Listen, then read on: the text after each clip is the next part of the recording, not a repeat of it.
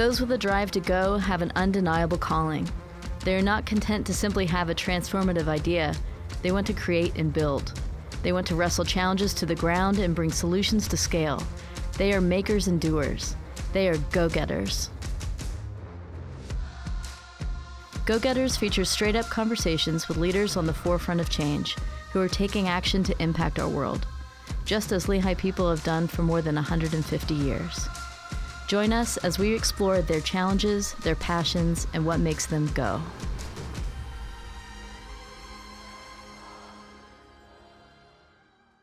Welcome to Go Getters. I'm Lehigh's President John Simon. My guest for this episode is James Maida.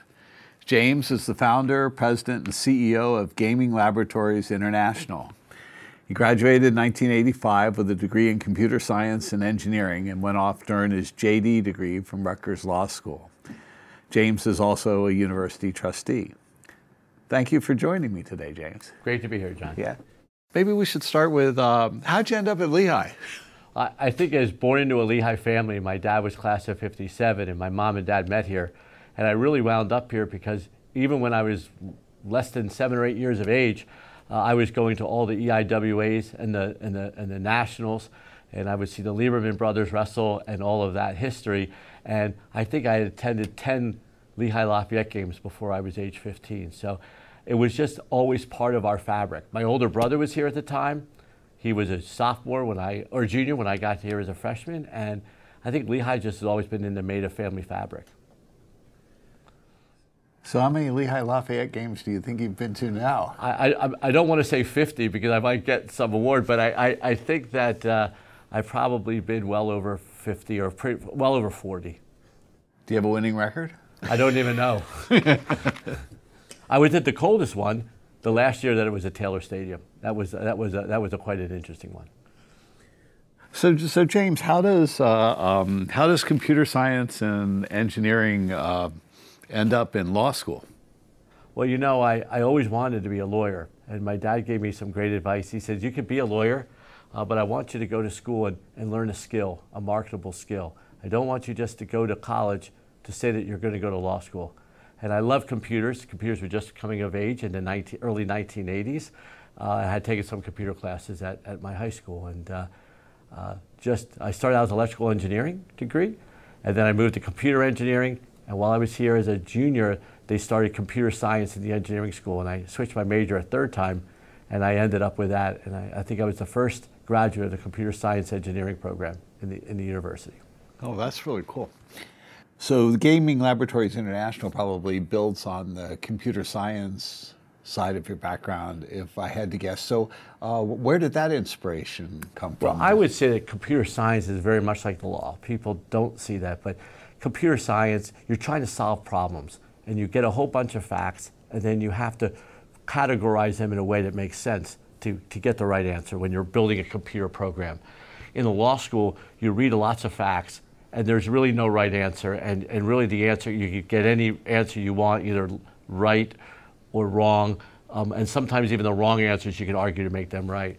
So, you know, I was uh, I, I, left here. My first job was with the state of New Jersey, testing slot machines for the state of New Jersey. And after two years, I, I thought I would never see another slot machine. And I, I wanted to be a tax lawyer and state lawyer because I come from a long line of accountants. And while I was in law school, I needed to make some extra money.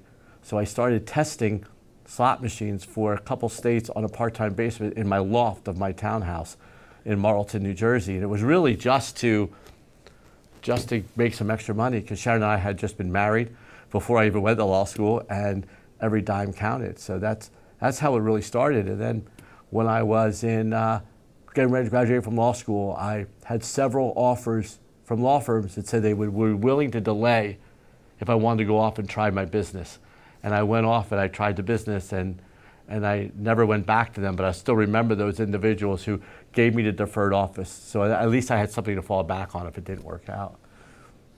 And then we built it one thing day at a time. I think one of the things that most people won't realize is that uh, we used to use the USA Today uh, newspaper the internet because there was no internet searches that you could see where gambling was going to occur. So we used to, every day we got the USA Today, we would lead, read those little state blurbs in the back and when we saw someone was going to have gambling, we would go jump on a plane or drive to that state, and we would walk into the capital and say, I hear you're thinking about having gambling, we can help. And having a law degree, I could help them write their laws, their statutes, their tribal Indian gaming compacts, the treaties that the states and the tribes needed. And I also had the technology to tell them why it was important to test equipment before people would play it. That's, That's really how it cool all story. gets together. Yeah, so it all really did come together, and then uh, and then it grew bigger than the U.S. It did. Uh, in, in 1992, uh, I was invited to go to Australia, uh, Melbourne, in fact, to, to see if we could take our concept of an independent test lab.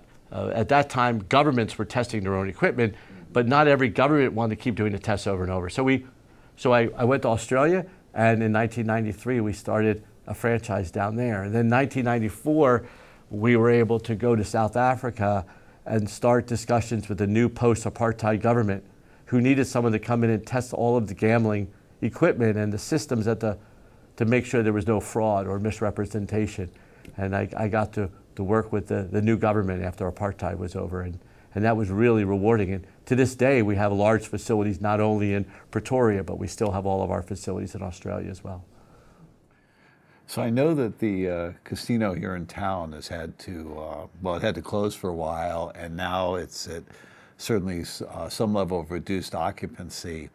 Um, so how has COVID affected your business and the testing of machines? Well, I think it was been probably the worst period in 30 years. We've lived through uh, financial crises. We lived through the dot-com bust. Uh, we've lived through S&L crises in the early 1990s.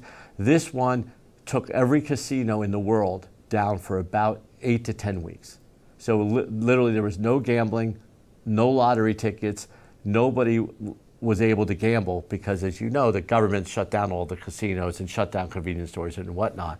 It's been the hardest time. We, we had 1,400 uh, employees as we entered the pandemic, and we've only had to downsize by about 96 people so far and we're, we're working really hard to, uh, our, to preserve jobs and to just be stronger and better when this pandemic is over. So your your company also uh, plays a role with voting machines. If We do. I understand correctly. So, uh, can you speak a little bit to that? Yeah, so I bought a company about six or seven years ago that uh, they had a small, very small practice of testing voting equipment, and I found that interesting because doing QA testing and compliance testing on a slot machine or gambling equipment that's at a casino, it's not that much different other than the subject material about doing QA and software testing on voting equipment. And we think it's super important that uh, the world and the, our government upgrades the latest technology when it comes to voting so that everybody can vote uh, and, and, and know that it's safe. And so we started out with about 15% market share, and today we're well over probably 80%. And we test for all the largest states, and, and, we, and we test their equipment. And um, it, it's great because we do it in a very uh, nonpartisan way. Uh, we, we test, it's engineering, it's not politics. So you test the equipment, you write up a test report, you send it to the secretaries of states, and um, it's just very clean. And, but I think it's uh, serving a great purpose, not only here in the United States, but we're, we've also tested internationally. And I, and I think we have to use technology to expand and give access to everybody that they can vote. I, I agree with you.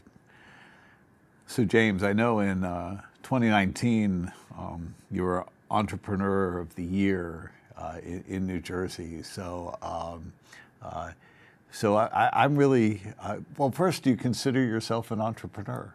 I, I think I think I do. An entrepreneur is, is somebody that loves to solve problems and never wants to go to sleep at night until you've actually figured it out. So I've spent my share of nights I'm not going to sleep until I can actually figure out the problem. And that's I get that from my engineering side. I think an entrepreneur is someone who walks through walls, takes no excuses, and often after the end of the day has to make really hard decisions, and it's pretty lonely. But you at, you have to execute. Uh, if you don't execute, there's nothing going to be there tomorrow as a business. So um, I also believe uh, being an entrepreneur you have to be transparent to all those around you. That, you know, you have to tell them what you're thinking, take some input, but at the end of the day, you just you have to keep moving forward, even if moving forward means you're going to make a mistake. because the alternative is to do nothing and not move forward, and that could be well worse, way worse than doing nothing at all. So I'm one of these people that I think about decisions of, well, if I make it and it's wrong, how bad could it really be? Versus, I'm afraid to make any decision. I want to move forward. So you're a risk taker.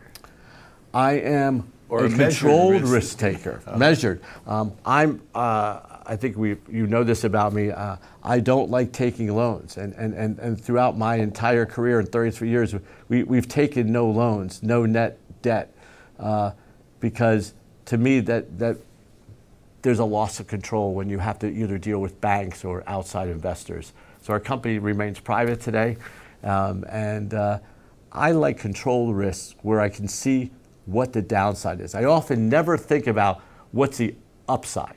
I'm always thinking about how do I get out of here without making a really bad mistake. This is an interesting philosophy. So you, you mitigate the downside and And the upside is all pluses. it's all plus. Yes. Yeah. Oh, that's actually really interesting. And, and you know, the other thing is a lot of people manage to get to a goal. And I often tell people, you shouldn't do that because when you get to your preconceived goal, well, what do you do then? So I'd rather manage the downside risk and then just go wherever it goes because you know that you, you won't lose. It's almost like in the stock market. You, you, you should, where do people lose their investments? It's always on the down. It's, it's never, it's never they didn't make it up. It's they didn't know when to get off the, out of, you know, off the table quick enough and, and they can lose too much on the downside. So as you you know, approach your, your work and, and probably your life, what inspires you? I would say knowing that there are 1,400 families that rely on me every single day of the week, and knowing that if I don't make great decisions, there's not only 14 employees, but there might be 1,400 spouses, 1,400 employees, 1,400 spouses, families that rely on, on the decisions that I make. So uh, recognizing that I did not do this myself, there are lots of people that have helped me along the way, and I owe them to make sure that at the end of the day I make the right decisions so that they, um, they can have a great life too. So if you had to be, uh, uh, I mean, in the universities we would call them town halls, but but if you had to uh, do that with um, your employees um, during the pandemic, Yeah, so yeah, that's great. We do a town hall. We were doing them every week from March 17th. We just ended them weekly near the end of August, and now we're doing them every two weeks. And I get on there and I, I tell them that this is going to be just unscripted, and it's very uh, real.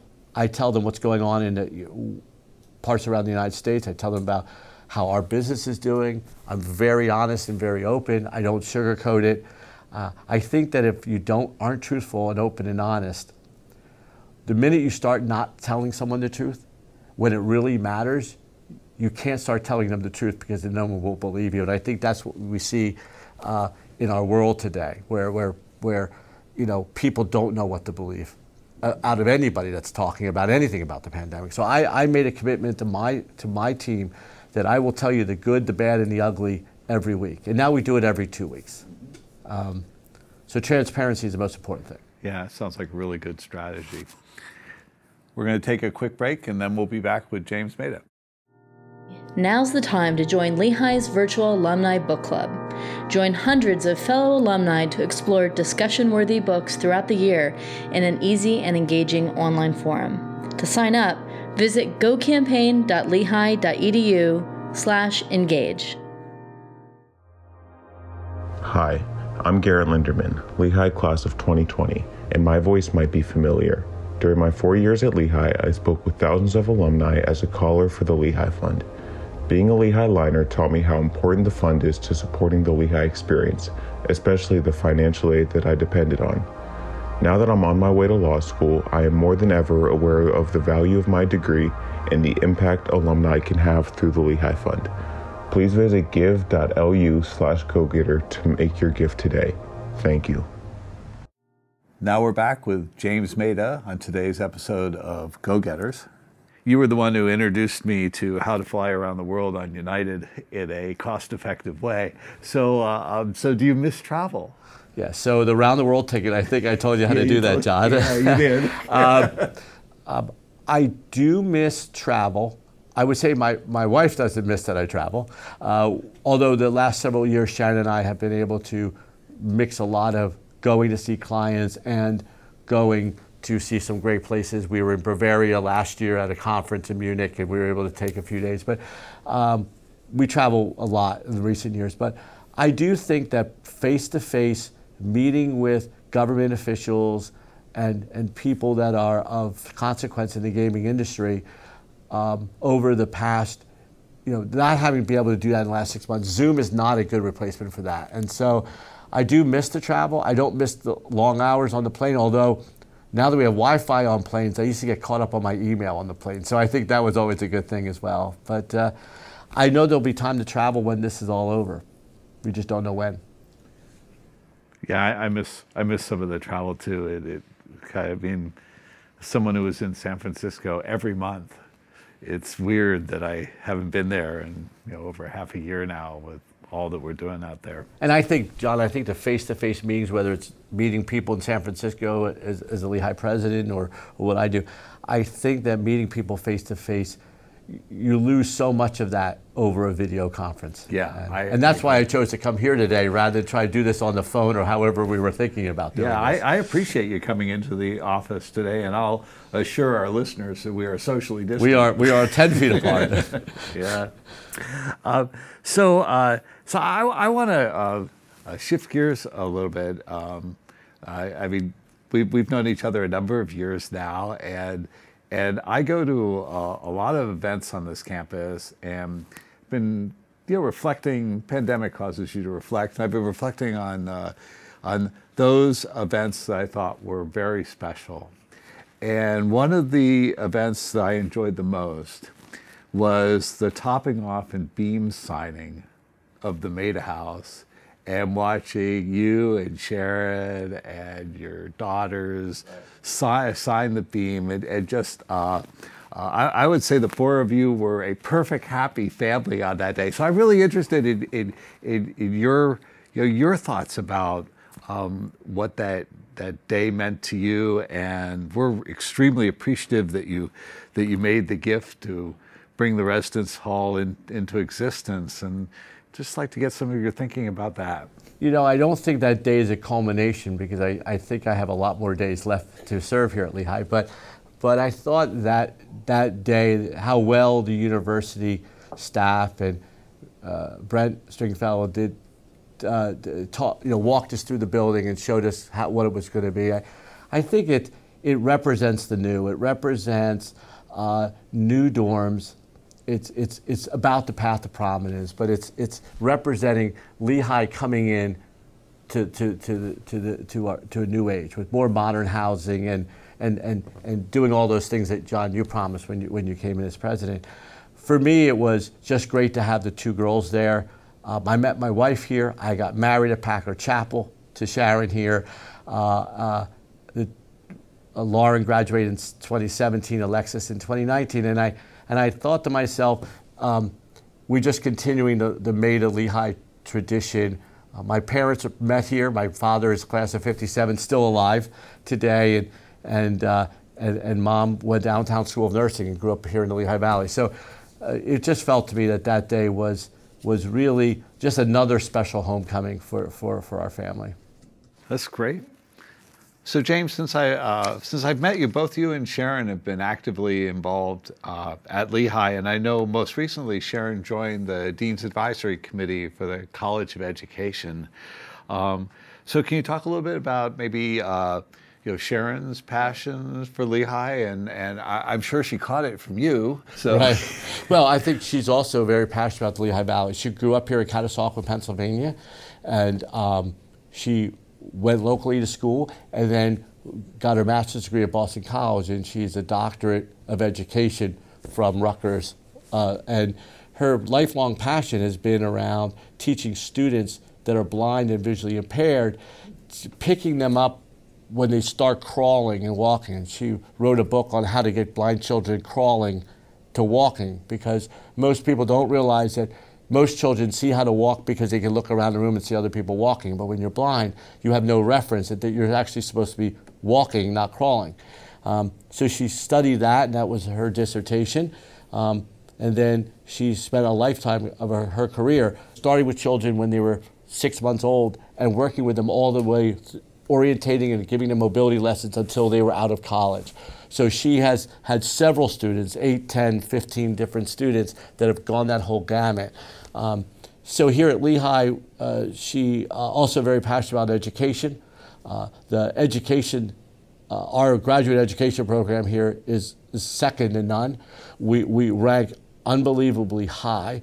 We have a great uh, uh, curriculum around autism and special education and all of those things. And, and, and, and the dean, of course, also went to Rutgers, so I think that Sharon has some uh, uh, uh, familiarity there. Uh, so she is on the Dean Advisory Council, and she really likes to give back in that way, because not only it's giving back to the Lehigh family, uh, but it's also giving back in her passion of education. And, and um, I think the School of Education is one of our uh, uh, best kept secret sometimes because I think when most people in Lehigh Valley, most people in Pennsylvania and, and the surrounding states don't realize how great that school is ranked and, and, and all the great work we do, not only there, but with students here in South Bethlehem at Broughal Middle School and all these other places that we, we really work hard to take our students off the t- mountaintop and down into the city here in Bethlehem and really work with them. And I think that really attracted her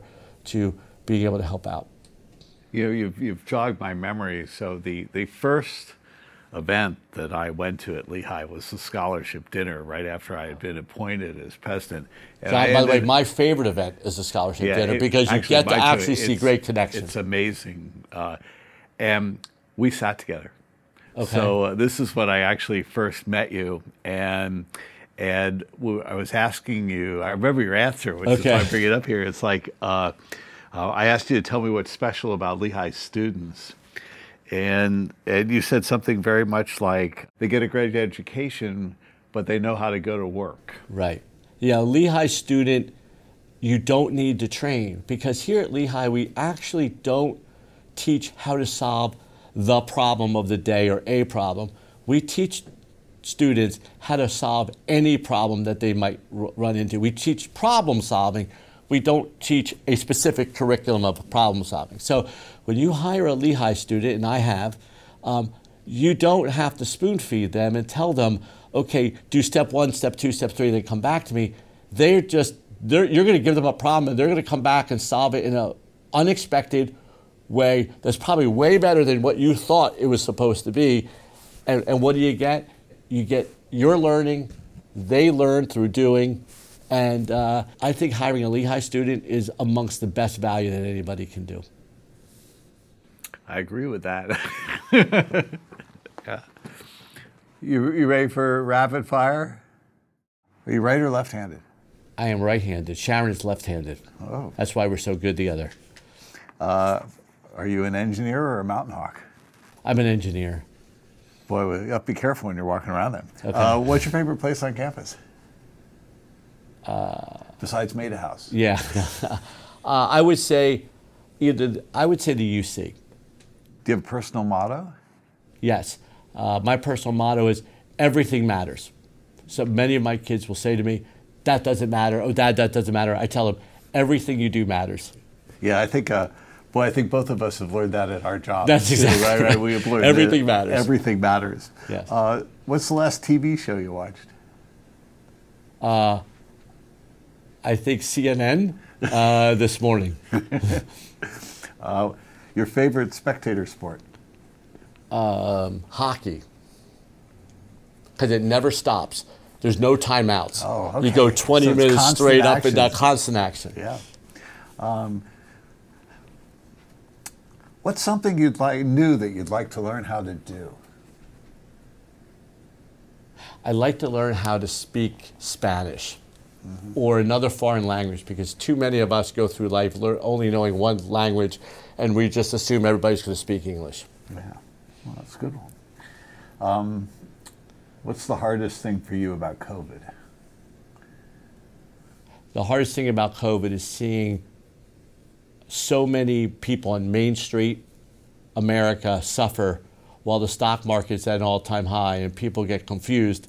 They think the stock market is a proxy for how things are doing. And I, I worry every day that many families and many parents and many children are going to just miss out or on things or have, have many, many years of, of not being back to where they were before COVID hits. We should all be worried about how this affects the middle class and, and, and those less fortunate. Um, you cannot look at everything through the Wall Street lens. That would, I think, is a huge mistake. Well, James, I really want to thank you for joining us today on, on Go Getters. Thanks for having me, John. Appreciate it. My name is Lauren Maida, class of 2017. I'm Alexis Maida, Lehigh class of 2019, and this has been Go Getters, a podcast from Lehigh University hosted by President John Simon. Special thanks to guest James Maida, founder, president, and CEO of Gaming Laboratories International, member of the Lehigh University Board of Trustees, and our dad. It is so meaningful to share the Lehigh tradition that my dad continued now with three generations of Mountain Hawks in our family. Our dad is a great role model and example of how to pay it forward by continuing to give back to the university that has given us all so much. We could not be more proud to continue that legacy. Additional thanks to sound engineer James Plotkin, co producers Aaron Firestone and Janet Norwood, and the Lehigh University Office of Development and Alumni Relations. Go inside the podcast at lehigh.edu slash go-getters to learn more about James Maida. Don't forget to subscribe to Go-Getters on Apple Podcasts, Google Play, Spotify, Stitcher, or your podcast app of choice. And take a moment to rate and review the show on Apple Podcasts so other listeners can find us.